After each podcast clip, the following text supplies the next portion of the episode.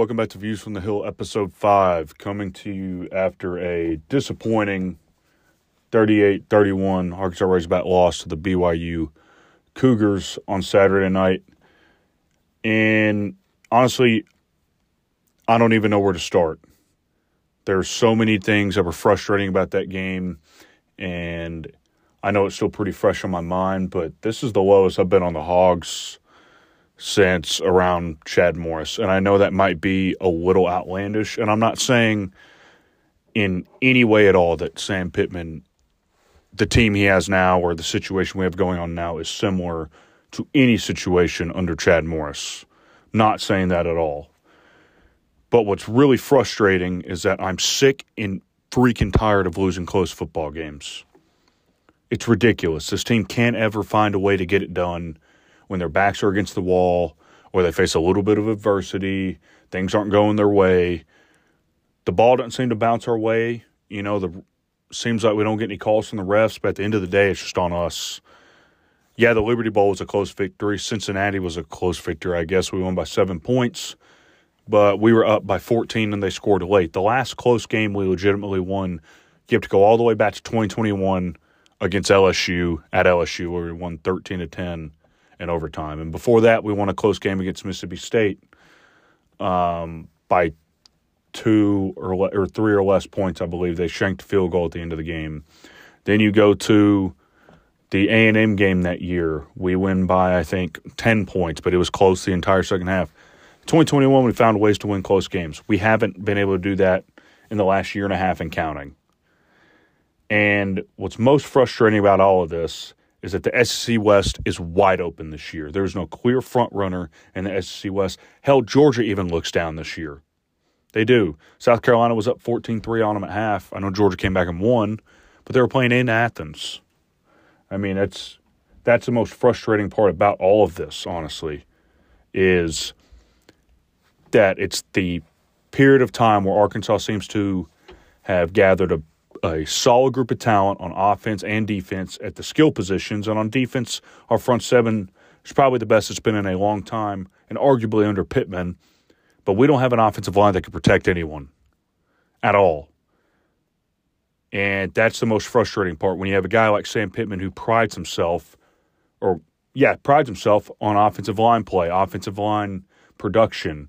And then you have a coach as highly regarded as Cody Kennedy was at certain points in his tenure. Georgia tried to come get him last year. That's why he got a pay raise of $325,000 and he almost makes a million dollars as a position coach. He makes $700,000. I know it's pretty shocking to some because if you look at our offensive line play over the course of the first three weeks of the season, you would think, how the hell does that work? And you're not wrong. I know in last week's episode, I mapped out how losing to BYU, if if our defense didn't play the best, which they played okay, they didn't play as solid as they had the two weeks before, but they didn't play bad. But if our defense wasn't able to churn out numerous stops and our offense played bad, BYU would walk in here and beat us, and that's exactly what happened. And that's the start to the possible worst case scenario of the season, which is, you know, we're starting a four game gauntlet of an away schedule with at LSU, Dallas or A and M and Dallas at 11 a.m. at Ole Miss, at Bama. Then you come home to I don't know who we play at home. I'm not even thinking that far ahead. But now that we lost this past Saturday, this shit could get real ugly real quick if we drop four in a row. And this is the first time I can firmly say since about since the Chad Morris era that our head coach he his seat's hot. It's not fully burning yet, but his seat is hot. You can't expect to have seasons with wins of upwards of eight, nine, ten games, and you lose home games to BYU and Liberty. You can't expect to have good records in drop games like that. You have to close out every non conference game at your place, every non conference game at an away venue and then win the conference games at home and on the road that you're supposed to win. Then the big games are toss ups. That is what's supposed to happen if you want to obtain consistent winning records of eight to 10 games every single season. It's what Georgia does. It's what Bama's done for a long time. It's what USC's starting to do. Hell, it's what Cincinnati had to do for basically two and a half years. I know it's a random case, but you know, LSU's done it for a long time. OU's done it. Ohio State does it. Michigan does it. I'm just naming off blue blood pro- programs, and you might be like, oh, why are you comparing us to blue blood programs? Because I truly think we can be there one day. I'm not saying now, but I really do. At one point, er, at points in Arkansas's history, we have been there. 10 years ago, we were the second best team in the country. Two years ago in 2021, we were the eighth best team in the country at one point. Last year, we were the 10th best team. Were we the 10th best team last year? Probably not. That doesn't matter. We're not that far off. You know, Chad Morris had us in the absolute depths of hell with what he did this university and this football program. Sam Pittman has brought us out of the depths of hell, like in the freaking Dark Knight Rises when when Christian Bale is down in that hole after Bane broke his back, climbs out of hell eventually. That's what Sam Pittman brought us out of. He really did. And to go, yeah, I know 2020 was three and seven, but we lost a bunch of one score games. And you see the expectations next year at nine and four. Last year was a down year at seven and six. This year the expectations were high again, but it seems like nothing's going to happen. It, it, seems like we we are on track for a six and six, or maybe a missed bowl, missed bowl game season, or six and six or seven and five. That's what this trajectory looks like right now as frustrating as that is. And Arkansas is better than that, and everyone knows it. Our facilities say otherwise, or our facilities say that we're better. Our athletes say that we're better. Our freaking money that we can throw at people says that we're better than that. All of our facilities, the fan base, everything. You have all you could ask for here. And I love Sam Pittman, and he's helped right the ship that Chad Morris had once sunk. But I don't think he's the guy to take us over the hump, unfortunately. I think uh, everyone is kind of on that same wavelength now. But that sucks because everyone loves Pittman. He's done a great job of surrounding himself with coordinators. But right now, this is his moment. This is his time to prove to everyone, probably including himself and the team, that this season isn't over, that he is the coach for Arkansas. And I honestly don't think Sam Pittman, even if we were playing well this year and next year, I don't think he's got more than two years left in him. He's old. He's been around this game a long time. And I don't think we'll, in quotes, fire him if things go south. I think he's going to retire. I think that, if anything, he's ready to retire within two years. He's an old guy. He's ready to hang it up. He's been coaching a long, long time. A very long time. Another thing I'm frustrated with is that it seems like there's this trend of every time we play Big 12 teams and home and homes, we'll go beat them at their place and then turn around and lose at our place. Start with BYU, then you go Texas Tech when Patrick Mahomes came here and beat us. You got TCU back in 2018 after we went to their place and beat them in overtime, numerous overtimes. Frustrating as hell. And from here on out, our schedule isn't going to get any easier this year, next year, and just keep counting. We're in the SEC West now with Texas and Oklahoma. We have big name teams like Notre Dame scheduled in the future. We're starting our season next year against Oklahoma State. This shit isn't going to get any easier. So we got to figure some things out now, or else we're going to be in a long, long, or we're going to be in a bunch of years of misery. That's what'll that's what's lying ahead of us if we don't figure shit out. And if this season doesn't go well, then we're probably looking at a new coach next year, and Hunter Yurachek's got to knock it out of the park. He does because the main revenue driver at a southeastern school, especially in the West, is football and winning helps all of that. Every athletic team at the university benefits from a winning football team, especially in the SEC. Look at Georgia. All the facilities are nice across the basketball, baseball, softball. All those facilities are nice because football is good. Same with Alabama. Honestly, Arkansas has very nice facilities for a team that hasn't played up to the standards of Georgia and Alabama in, in, football. LSU has amazing facilities. Florida's got nice facilities. Texas has nice facilities. But the main cause of all of that is their football teams drive big numbers in terms of revenue because they know how to win games. So I don't care who you play. 14 penalties will squash your chance of winning any game. We had eight penalties on the offensive line and freaking five of them on the last drive. No matter how bad anyone thinks we played Saturday, we still had a chance to win the football game. They missed a field goal, and we got the ball, I believe, in solid field position at like the 33 yard line or our own 33 yard line. We get down the field in like three to four plays, and then it's just penalty after penalty after penalty. Completely took us out of the game. And even then, KJ still didn't have enough time to throw. And I know I've talked about on past episodes how outgaining someone doesn't mean a damn thing, but it's still so frustrating when it happens. We outgained BYU 424 yards to 281, and somehow we gave up 38 points and lost. That is so frustrating. Far too many times we're on the wrong side of momentum plays. You know, yes, Cam Little's got an amazing leg.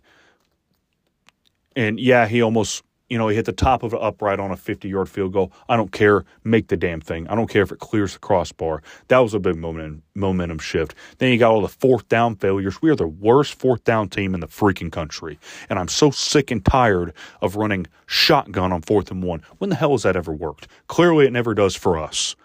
So Dan Enos just got to figure the shit out. We have a 252 pound quarterback. Line the ball, line up under center, put Dominique Johnson right behind him.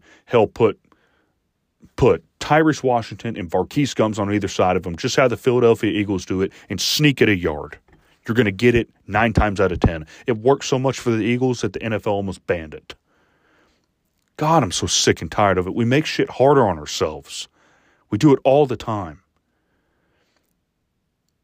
I mean, even then, like, I'm not blaming the defense for this really at all because you have a 10 yard punt from Max bum ass Fletcher a 28 yard punt from him.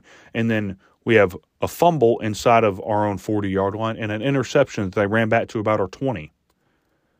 And then the times we didn't get it on fourth and goal, or not fourth and goal, fourth and short, and turn the ball over on downs. So that's at least five times they had the ball inside of our territory throughout the game. That's why the yard difference looks the way it is. We aren't efficient if we can outgain a team 424 yards to 281 and still lose the game. All I'm saying is that if we don't keep it close on Saturday or win, the season is going to get really ugly really, really fast. We got out coached on Saturday again, and it's got to quit happening. I'm tired of the hearing the excuse, oh, we got out coached. Well, quit getting out coached. Quit it. Figure it out. You get paid millions of dollars to do so. I know it's easier said than done to be like, oh, figure it out. But we see the same flaws week after week. Week after week, dating back to last year, it's his same stupid ass flaws. Holding, you know, shooting ourselves in the foot after big momentum plays, not being able to close out a close game. You know, you can go down the list. But regardless, I'm sick and tired of losing close games. And if we don't get this ship turned around quickly, it's going to go south real, real fast.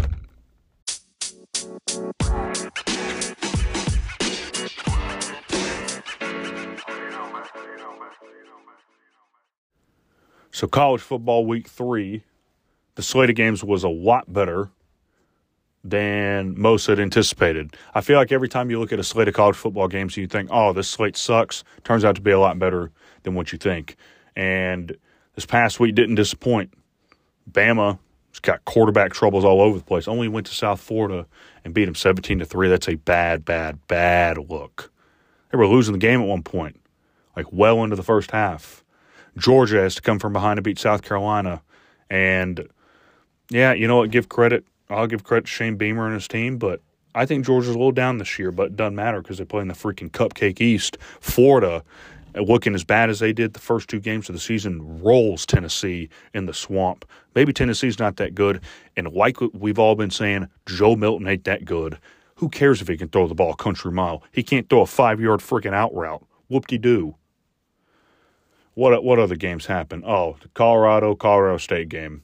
I wanted Colorado State to win that game so bad, so bad. You know, talking about oh, it's personal. Swear to God, you you breathe on Colorado wrong, they'll take it personal. Whole team gets Rolexes and stupid ass glasses. It's what they're about over there. But you know they're winning, so who cares? Deion's taking care of business, but they got their work cut out for them this week at Oregon, and USC at home That's going to be tough. Colorado State hadn't won a game all year. It took you a double overtime and hung 30 plus on you. Oh boy, get ready for it. And then Deion Sanders going to come out today be like, oh, our team forgives their safety for hitting Travis Hunter hard. And it might have been a little bit late after the play. Yeah, it was a dirty hit, but who the hell cares if the team forgives you? I guarantee that safety doesn't give two rips about what that team thinks. He's cared about winning the game. Yeah, he might he might have made a dirty play and hit Travis Hunter late, but get over it. It's football. All right, so week four, college matchups or college football matchups in week four. It's a loaded slate. Friday night, Wisconsin at Purdue. Then Saturday, we got Florida State at Clemson, which for that most of the time would have been a ranked matchup, but Clemson's not ranked. Auburn at Texas A&M, that'll be a good test or good for Hog fans to watch and see what to expect at A&M. Next week we play them in Dallas. SMU at TCU. That's the Sonny Dykes rivalry game. Colorado at Oregon. I think Oregon. I think that the over under on that game is going to be seventy five, probably. Wouldn't surprise me at all. With it being at Oregon, I think Oregon rolls. UCLA at Utah, another ranked Pac 12 matchup. As for the Pac 12, that team has, or that conference is loaded with quarterbacks. Loaded. And normally the Pac 12 isn't very good at football. I know they have been historically, but as of the last 10 years, not really. That conference is loaded this year. That might be the best conference in college football, as much as I hate to say it. You got Ole Miss at Bama. Kiffin's already playing mind games with Saban like he normally does. You know that that crap two years ago, get your popcorn ready. But with it being at Bama, last year was close at, in Oxford. At Bama with the quarterback struggles that Bama has going on, I don't know. This is going to be close. This this could be another. This is Bama's biggest game of the year, without a doubt. I know Texas game was huge, but this, I mean, this is the worst momentum Alabama's had since I can remember with Nick Saban being their coach. Getting stomped at home by Texas and then having to win a late against South Florida, where they played the Notre Dame transfer quarterback, then TJ Simpson or whatever his name is. And they didn't play Milroe. Milroe might be their best option at quarterback.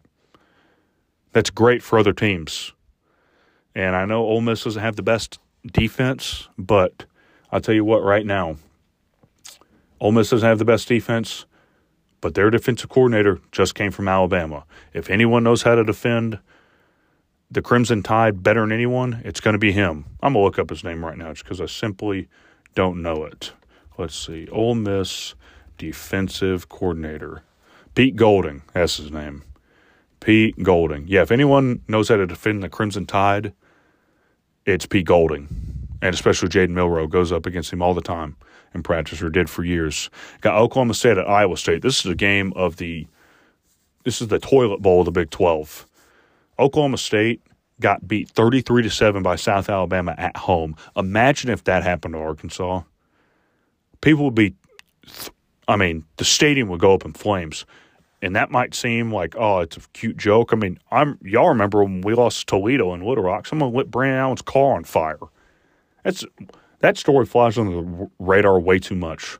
You literally set a kid's car on f- freaking fire because we lost a football game. Then Iowa State goes to Ohio and loses. I remember we wanted Matt Campbell as a head coach. I did. That seat might be hot over there.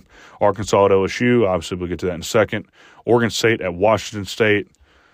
Once again, another high scoring game was what that looks like it's going to be. Texas at Baylor could be a sneaky game for Texas.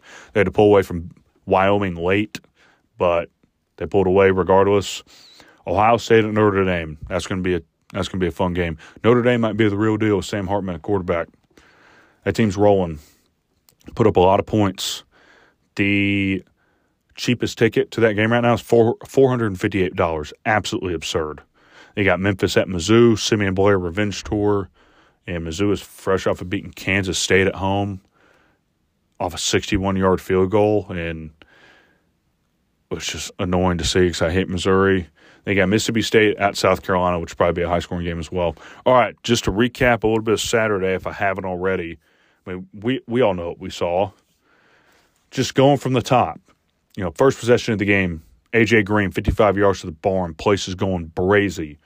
Isaiah Sategna, or we, we forced three and out, then Isaiah Sategna takes a punt back 88 yards to the barn. That's the second punt return for a touchdown in the Pittman era. And really the first one against a team of that's any good. The first one was Nathan Parodi two years ago against UAPB. I mean, Sategna, that was electric. Everyone knows I'm talking about. 16's got to get the ball more, and we all know it. Then, you know, just how quickly we jumped out to a lead, it seemed like it was 21 14, just like that.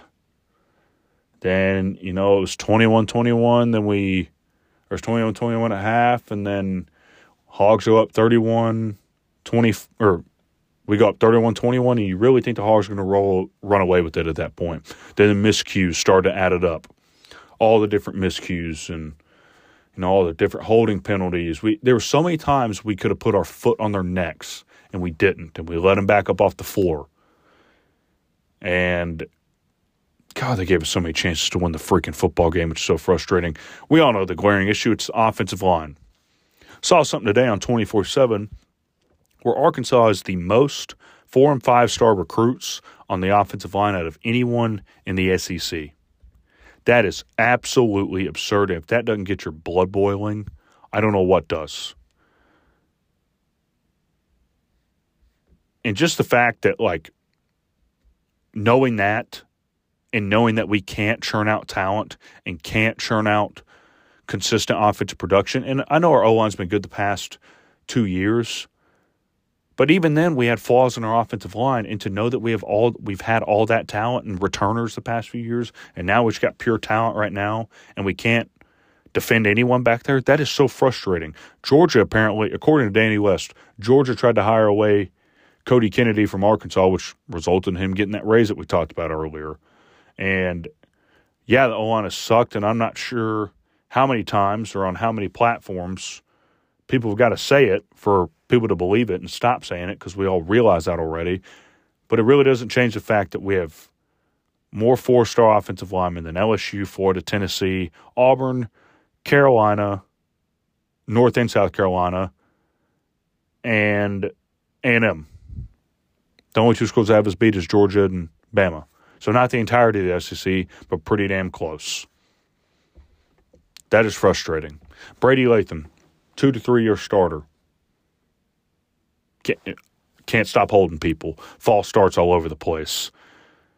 Another thing is, why the hell does AJ Green only have nine carries? He scored on two of them. He's our fastest. He is the clear number two running back. Do not give the ball to Dominique Johnson in space. I think you could have. I think there could have been a 75 year old man or woman that you would have given a helmet, and if you told them to tackle Dominique Johnson on that swing route, they probably could have done it. He wasn't fooling anyone with, with that juke move. I don't even know what that was. He doesn't need to have the ball outside of the guards. In between the guards, guy runs hard. Give it to him. He's got good vision. But two ACL surgeries, yeah, he's lost a step. I think I think we can all agree with that. But back to AJ Green is Dubinion that much better than him? I know we don't see practice, but this is what you call an in game adjustment. If Dubinion's not getting the ball rolling, go with the guy who took 153 yards earlier to the barn. Go with the guy who scored your second rushing touchdown of the game. Go with the guy who averaged eight plus yards a carry. It's pretty simple. Another thing about KJ, there's a couple things. Either our wide receivers can't get open, or he's either too hesitant to let the ball go. And I know we're lucky to have KJ Jefferson, and he's done more than enough for this athletic program and the football team. But that was the worst game KJ has played as a starter by far. Fumbling, you know, getting strip sacked. That interception he threw was real, real bad. He was missing throws. He was throwing the ball short to people. Just wasn't very accurate the other night, and wasn't his wasn't his best night. Remember there was a play where he broke through on a read option in the second half. He could have ran over the safety and ran out of bounds. Either he's trying to save himself or he's hurt. And if he's hurt, we got to play through it. It's a game of football. If he's trying to save himself, I don't know what you're saving yourself for. You're not a first round draft pick. I'd be surprised if you're a day two guy go might as well go pad your stats while you can. Go run someone over while you're at it. You really think that safety, the Mormon dude from BYU, is going to tackle you one on one? I'd hope not. A positive note: Luke Hasz, that dude's an animal. He was our best receiver by far the other night. Can block well. Or he trucked a couple people. Was it getting a lot of yards after the carry or after the catch? He was one of the only bright spots of the other night. We got to keep feeding him. Kid's only a freshman too, which is scary. Depending on how the season ends, we got to do everything we can to hold on to him because people are going to be coming after him. Now, as for Jaden Wilson, I know we talked about Isaiah Sategna earlier, and apparently Isaiah Sategna can't catch the ball in practice. Well, Jaden Wilson can't catch the ball in a daggum football game. He's got a mouthpiece that says GOAT on it. What are you the freaking GOAT of? The guy's bricks for hands. Tyrone Broden, I know we're trying to force feed him. That guy is, is inconsistent catching the football. He is. Time for 16 to get the ball more. As electric as he is, you got to feed him the rock. You have to. You got to feed that guy the rock. Get him the ball in space and let him work. We'll get back to the offense in a second. We'll jump over to the defensive side of the football. The one thing that missed us is missed tackles. On their long touchdown run, I don't know what. I, I think it was Jaheim Thomas. Jaheim Thomas just ran out there and threw his arm at, at the running back. Guy ran right through it, went for six. Another big missed tackle was on the last drive they went down and scored. We had them on third and I think third and eight. They threw like a four yard out route, which was a check down because we had such great coverage downfield. Snacks Johnson comes running up, who's number one for those who don't know tries to make a big hit on their receiver. He just shucks him off, gets the first down. All you got to do is break down, let that receiver turn around and look at you. He's little, he's not going to run you over. So what you got to do, try to juke you. You force him back inside to all your help, where you have people swarming the football, or you force him to the sideline, which is your friend. Boom, knock him out of bounds, and either they're going for it, or they got to punt it back to us, and they don't go down and score. I know that's only one play, but that was a big missed tackle that hurt us.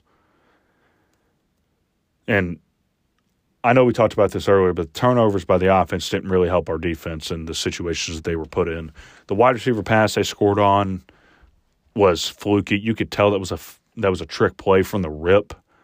I don't know why we bet on that as hard as we did, but that was equally as frustrating as all the other things that happened throughout the game. Dwight McGlothern probably played one of his worst games as a Razorback. Got burned. Got absolutely head topped in the end zone. I don't know who number two is for BYU, but that was one of the nastiest catches I've ever seen. The last time a catch like that happened at Donald W. was when Jarvis Landry made it against the Razorbacks back in 2013. It's been that long since someone made a catch like that that I can remember at least. But that hurt because that was also the go ahead touchdown.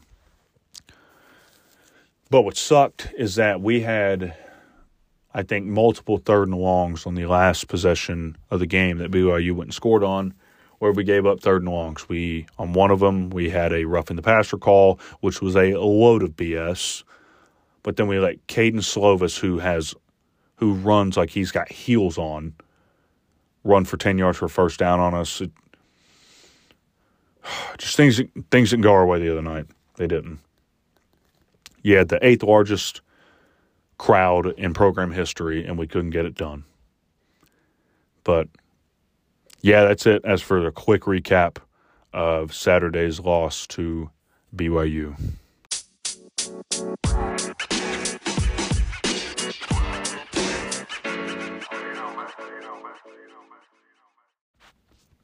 All right, so just a couple more things I kind of want to discuss before we get into the LSU preview and stuff like that you know, after Saturday, the question is begged to be asked can things be fixed going forward? And we all know they have to. They flat out have to because if they don't and Saturday gets ugly, then you're 2 and 2 playing against a good A&M team in Dallas. Depending on how that game goes, you go two Oxford and two Bama. Probably in time for Bama to figure out all their problems at quarterback. That's probably how it'll go for us. But if Saturday's ugly, the line is 17 and a half. We get beat by something like that, three plus touchdowns. This season's in the shitter. It is, unless we have some miraculous turnaround. But there's not really a history of Arkansas doing that. And I think if you win Saturday, Saturday night in Death Valley, nobody remembers that BYU game. I wouldn't. I'd be back on that train of us winning nine games if we if we beat LSU on Saturday, and that sounds like the most outlandish thing f- for me to say right now, just because of what I saw on Saturday and against Kent State. Another thing that we can all agree on is that KJ Jefferson is not the same under Dan Enos as he was Kendal Briles. And can people finally, you know, all the people wanting Kendal Briles fired last year, y'all want him back now? Because I do. I really do. TCU's offense seemed to, seems to be doing just fine with Kendal Briles. Dan Enos' offense, not good at all. Only generated 24 offensive points the other night, 21 the week before. Sure, we had 40 something against Western Carolina. Could have done that against School for the Blind.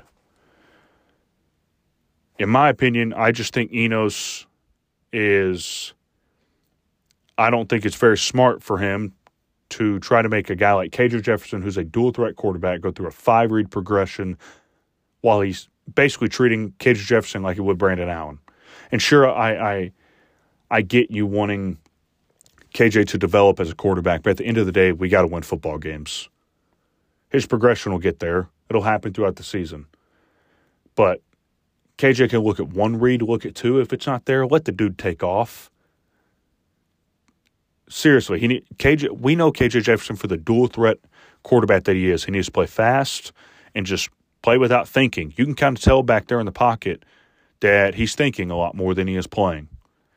That's not fair to him. That's not fair to the fans, and that's not how we won football games with KJ Jefferson under center for us. In Kendal Briles' offense, KJ just played. He just balled. If the first option was there, he hit it. If the second option was there, he hit it. Maybe if the third was there, he hit it. But if not, he was taken off. There was a lot more read options under that offense, too. It just seemed like, yeah, you know what? We did have some quick three and outs. We churned out a lot of yards and we scored a lot of points. The offense wasn't the reason we were losing games last year or the year before. It was our defense. I mean, Dan Enos isn't doing KJ a single favor. And him being reluctant to change his offense, to adapt and make in game adjustments is pretty worrisome going forward. I think there's a reason why people weren't going after Dan Enos as offensive coordinator, and I think he was the last resort for us. I don't know who all we looked into as OC, but I don't think Dan Enos was like, I don't think Sam Pittman was, you know, probably looking at the hot board or whatever he had list of candidates and being like, wow, Dan Enos is the first guy I'm going to call. I really don't think so. If someone says that he was, I choose not to believe it because that made me hurt even worse. I and I, I also think we can all agree that Kendal Briles is just a much better offensive coordinator than Dan Enos is. Kendal Briles is going to be a head football coach if of a Power Five school one day, and hell, he might be the next coach here. I'm not sure. As for the fourth down calls, how we talked about earlier, do what the Philadelphia Eagles do and line up in some rugby style position. If you don't do that, at least put KJ under center. He's 252 pounds. The guy has not fallen forward ever. He's never fallen backwards with someone hitting him head on. Has not done that. And on fourth down, you just got to get one yard. Why make it harder on yourself by taking yourself five yards further away from the line to gain? and then running these slow ass developing run plays set hut. One, two, stick it in the running back stomach and look at the DN. The DN doesn't give two rips. He's going towards the football. Line up under center and sneak the damn ball. We're overcomplicating it for ourselves by not doing that. Fourth and ones are simple. Tom Brady is one of the most unathletic quarterbacks to be as successful as he was. So unbelievably slow, and not very quick at all. And all he did was just line up and sneak the ball in fourth and short. And he was very effective at it. So did Peyton Manning. So why shouldn't KJ Jefferson be able to do it? You know, at this rate, I'm surprised we won't run a tight end sneak. Speaking of Kendal Briles play calls, but if we can't keep a normal pocket, which we can't seem to do, you got to get KJ outside the pocket somehow. And we'll talk, talk about this later on in the episode, but – I know we talk about how KJ has dual threat ability, and this is something that makes him as effective of a quarterback as he is. But he's got to get back to those ways. We don't have as many read options, or it seems like we don't run as many read options now as we used to. Granted, we do have a new offensive coordinator and stuff like that, but maybe DNs are keying on KJ more than they all than they are the initial ball carrier. Which you know, if we get Rocket Bat this Saturday. Hopefully that changes things a little bit. But KJ isn't a pure pocket passer. We all know that. And the guy's ability to create something out of nothing is what makes him so special at quarterback, like he did back in 2021 when we played against LSU in Death Valley. The only touchdown we scored is KJ making something out of nothing. All the first downs we got was KJ taking off and using his legs. Look at the games where Arkansas has played their best offensively outside of like the BYU game last year. It involves KJ Jefferson doing something with his legs. I mean, it's pretty simple. So we all know Cody Kennedy's or whatever the hell his name is has got to go. But KJ Jefferson, I know we've talked about it. He's had different receivers every year that he's been a starter at quarterback. But what makes this year different than the last two years is that, yes, while he has, or while the past two years he's had a new set of receivers throw the football to, he's had the same offensive coordinator. Transition to this year, new offense to learn, new coach to get used to, along with a new set of wide receivers. That could be another reason why our offense is so out of sync. And I remember the first year we had Dan Enos or Dan Enos as our offensive coordinator in 2015. Things were slow at first, like when we lost to Toledo, like when we messed around and lost Texas Tech at home. We messed around and lost to A and M. Yeah, things didn't look good. We were like one and three, but we figured things out quickly. But the but that team was able to move the football. That's the difference between this team, but between this Arkansas team and the team back in 2015. Team the team in 2015 had a rock solid offensive line, maybe the best Arkansas has ever had in the history of its football program. We could run the ball on anyone, and we could move the football. We don't have that this year. We don't have a good offensive line. Seems like we can't move the ball on anyone, and we run these just stagnant, short. Our pass plays are short, make no sense why in the hell would you throw a swing route to Dominique Johnson to try to make someone miss on third and short? I don't know. You could go in a zillion different directions how Dan Enos has got to improve as an offensive coordinator if this team wants to save the season. But now this is the question that everyone's really wanting to know the answer to. Is Sam Pittman on the hot seat? Initial answer is yes. This was kind of the make it or break it year for Sam, and losing that game doesn't help your case. But I but what I will not stand for is anyone spouting shit like Saturday's performance gives them Chad Morris vibes. That is just stupid as hell if you actually think that. I don't care if it's trolling or not, but to say Sam Pittman's in the same ballpark as Clown Morris is disrespect in and of itself. Pittman, like we talked about earlier, Pittman revived our football program and brought it out of the depths of hell, the lowest point it has ever been. And because he did that, and while it wasn't the flashiest hire of all time, while it you know the national media made fun of it, I will always respect the hell out of Sam Pittman for his role in bringing this football program back to what people knew it was knew it was once or knew what it once was. I'll always have respect for him in that regard. And regardless what happens this season, because I know that he's given his best effort. Yes, while he he still has a lot of blame put on him he brought our program back from a very, very dark and low point. I mean, at one point under Clown Morris, they had to earn their gear back. We had nothing up in the locker rooms. The players looked like they were in prison with their gray sweat, just gray sweatshirts, gray sweatpants. They had to earn their practice gear. That's so damn stupid. But anyone saying that Sam Pitt, anyone that involves Chad Chad Morris and Sam Pittman in the same sentence in terms of how they are as coaches can go sit on a damn pine cone, go stub your toe, or hit your ankle on a damn razor scooter. I don't care because that's just a moronic statement. I'll always have respect for Sam Pittman and what he's done with this football program and how loyal he's been to it through the years. And like I mentioned earlier as well, I, I think even if Pittman saves the season, next year will be his last year. If this year isn't his his last year, next year will be because he's ready to retire. I really think he's ready to retire.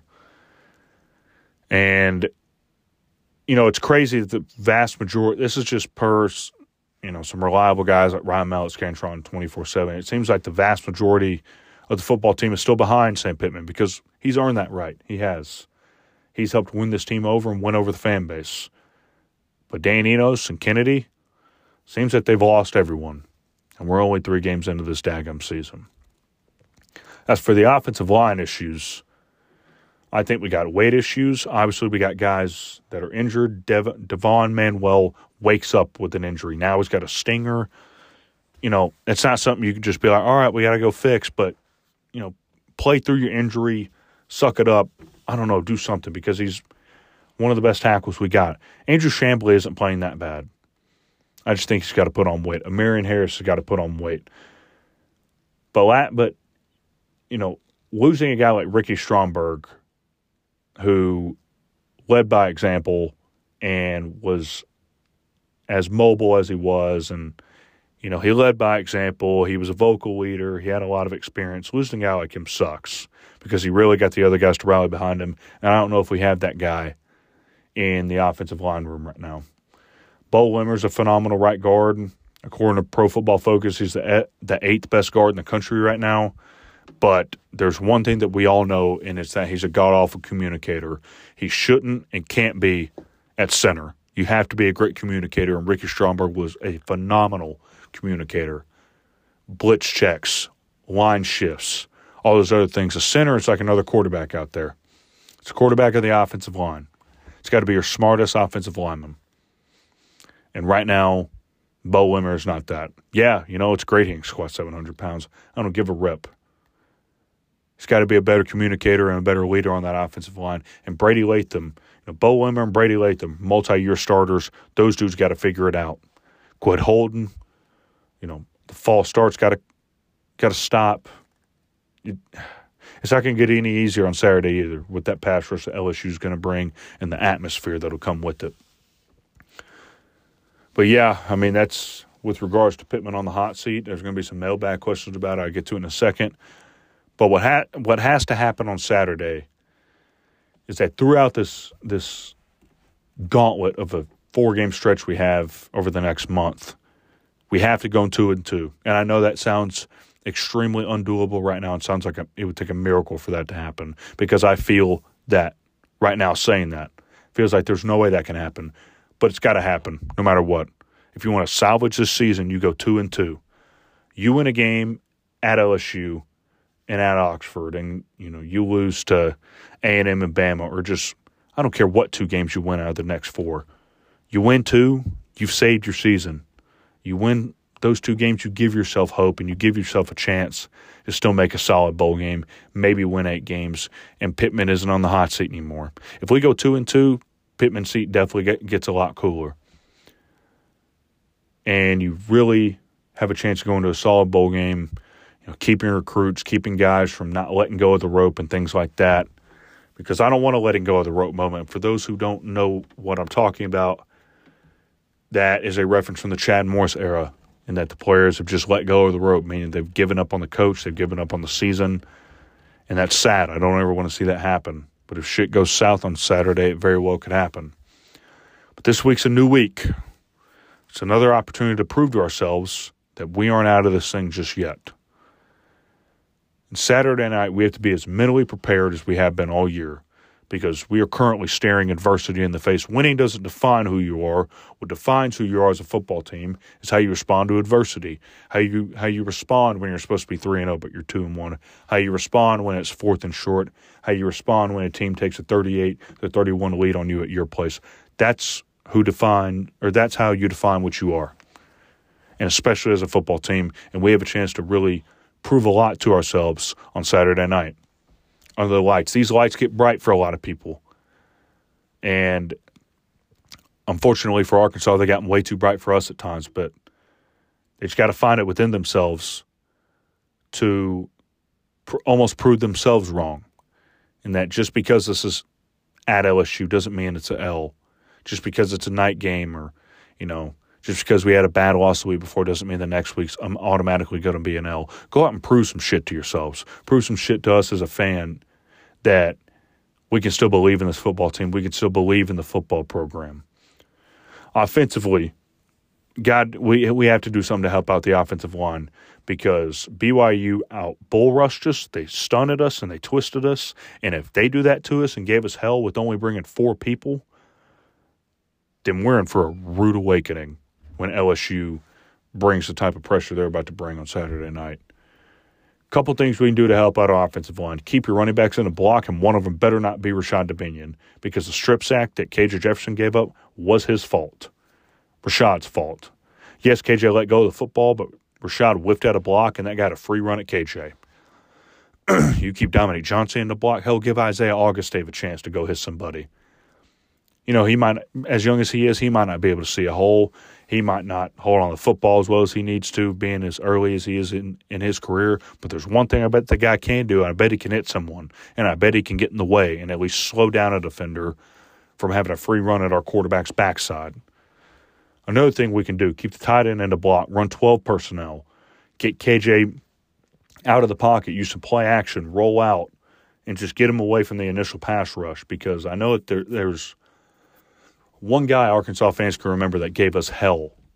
That gave us hell last year. His name's Harold Perkins, and he's back this year. They haven't found a good use for him thus far, but I guarantee they find it out Saturday. They know KJ can run the football, so I bet they're going to spy him. And KJ can't outrun Harold Perkins. I can tell you that much right now. I was looking at some stats on the internet, and – it seems that KJ spends more time in the pocket than any other SEC quarterback this year, but it's still less time than last year. But his throws where he has the ball for less than two and a half seconds, he completes only nine or he completes ninety percent of those throws, which is amazing. So what this means is that Dan Enos got a game plan better. Game plan better. Take something out of BYU's offensive coordinator's playbook. That dude knew, knew how to drop some plays. He really did. My hat, you know, th- that was the most impressive part of BYU's football team was their play designs, their formations, and their offensive coordinator. Dropped some plays, dropped some routes that exposed LSU's defense, similar to how BYU did to us. And with those new play designs, KJ has got to get the ball out quick. Two reads tops. Get it out quick because, like we talked about, 90% of those throws he makes when he has the ball less than two and a half seconds, he completes.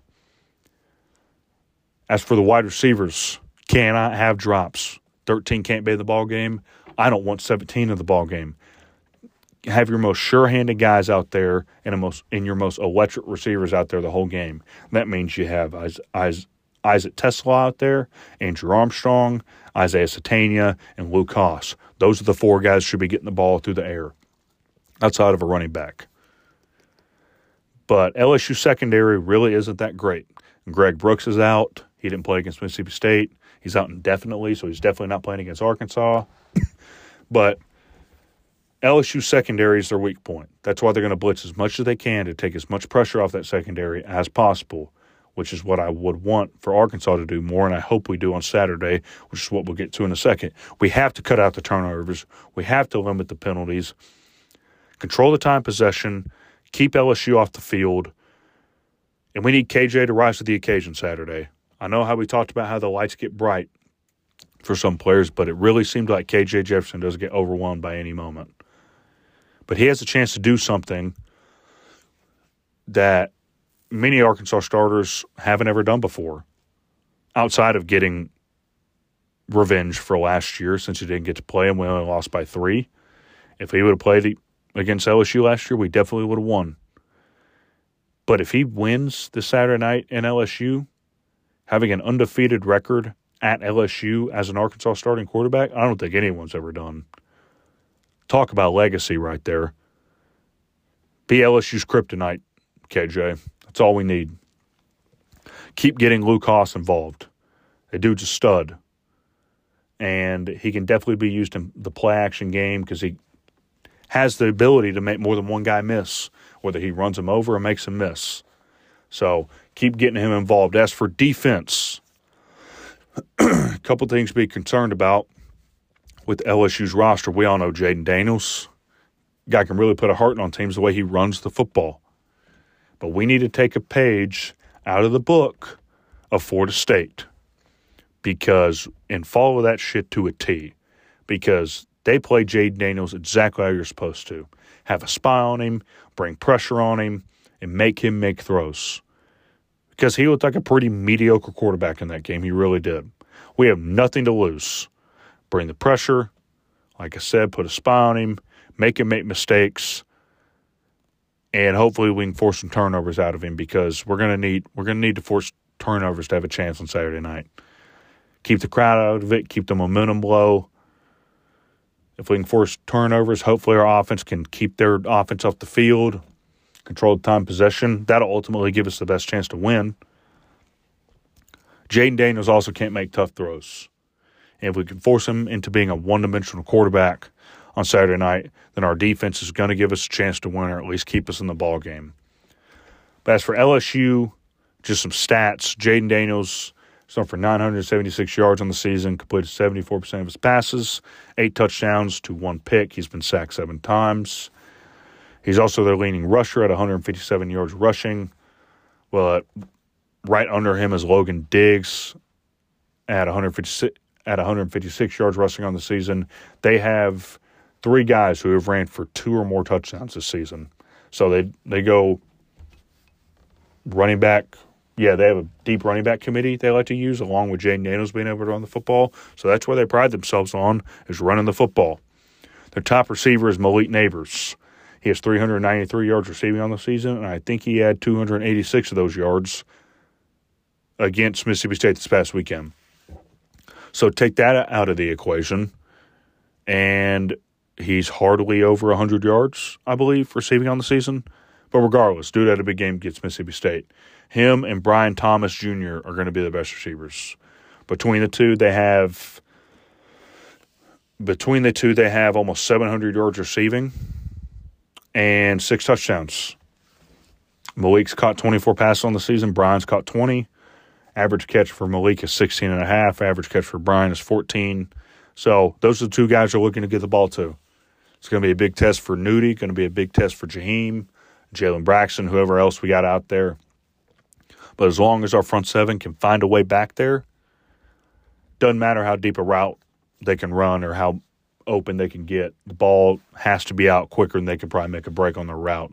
And we can really sit down on short routes and just have safety help over the top in case something bad happens. But my score prediction for the game, I think it's 27 17 LSU. I chalked this game up as an L initially.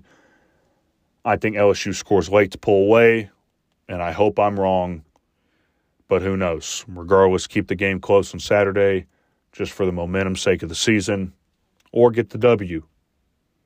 And then we'll all forget about that BYU game on Saturday.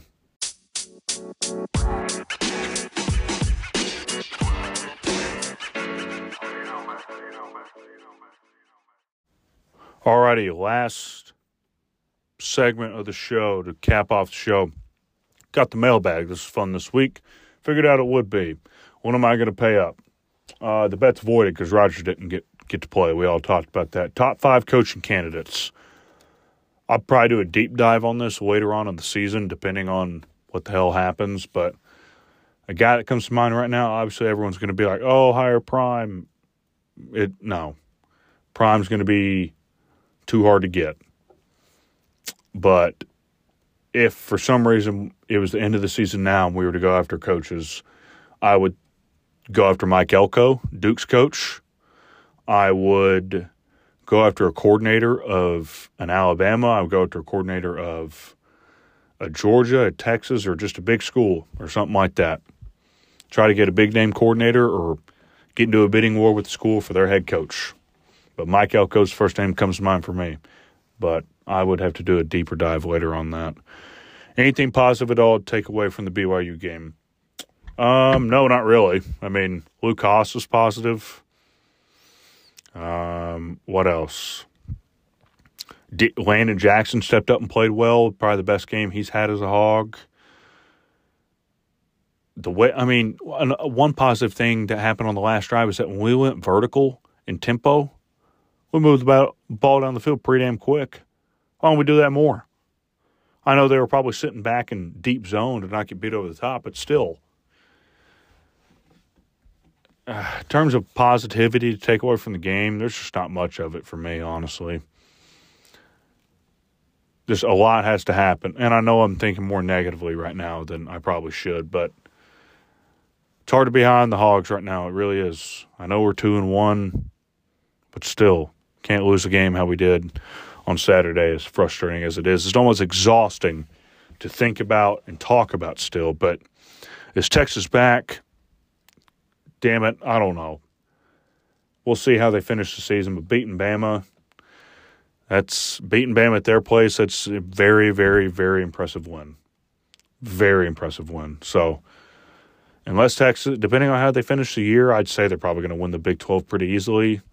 They go to the playoff, maybe they're back, but who knows? That's the biggest rivalry in sports between Texas and bat and being back. So, are we ass or are the Mormons good? I think it's a combination of both.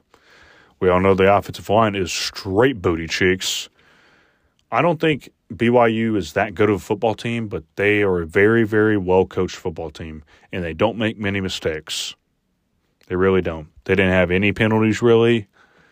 They didn't turn the ball over. I think turned it over one time, but that is a team that is well coached. They do their job, and because they do that, they're going to stay in a lot of games. I mean, I hate that Pittman makes excuse we got out coached, but he's not wrong. They they flat out out coached us on Saturday. They out executed us, out coached us, out everything. How hot is the seat for Sam? I talked about it a little bit earlier. I don't think it's that hot right now, but it could get very hot very quick if things don't change from Saturday night. What has what has to happen to fire Pittman? Even though I think he would retire, what has to happen is if we miss a bowl game completely, he gone. If if we yeah if we miss a bowl game he's gone. I think that's the criteria. If we go six and six maybe he still gets fired. If we go six and six and lose the bowl game i think he's gone.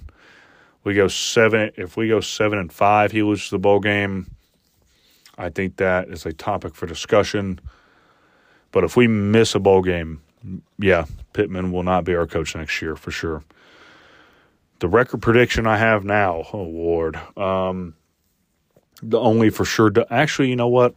I'm not going to take any. I'm not going to count anyone for granted. There's one game we're winning the west, rest of the year for sure, and it's Florida International. Other than that, every game's toss up. We could go freaking one in one in seven to finish the year, or one and one and eight to finish the year. I don't think that'll happen, but I just want to get to a bowl game at this point. That's that's the minimum criteria for me. Get to a bowl game. I don't care how you do it, just freaking get there. Why does Pittman deserve more time? I don't know if he deserves more time because of his age and I think just the wear and tear of the job. I think he's ready to hang it up. He's been coaching for 30, 40 years. He's done. He's burned out. He's not going to be like that old ass coach from Kansas State anymore who stuck around a lot longer than he probably should have and damn near died on the field. But if Pittman wins Saturday night, he deserves more time.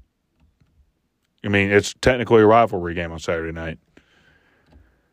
But I think he I think his his I think he can see the the or the sunset, you know, to ride off into. It's coming up either this year or next year because SEC is not going to get any easier. Recruiting is getting harder. He's getting older.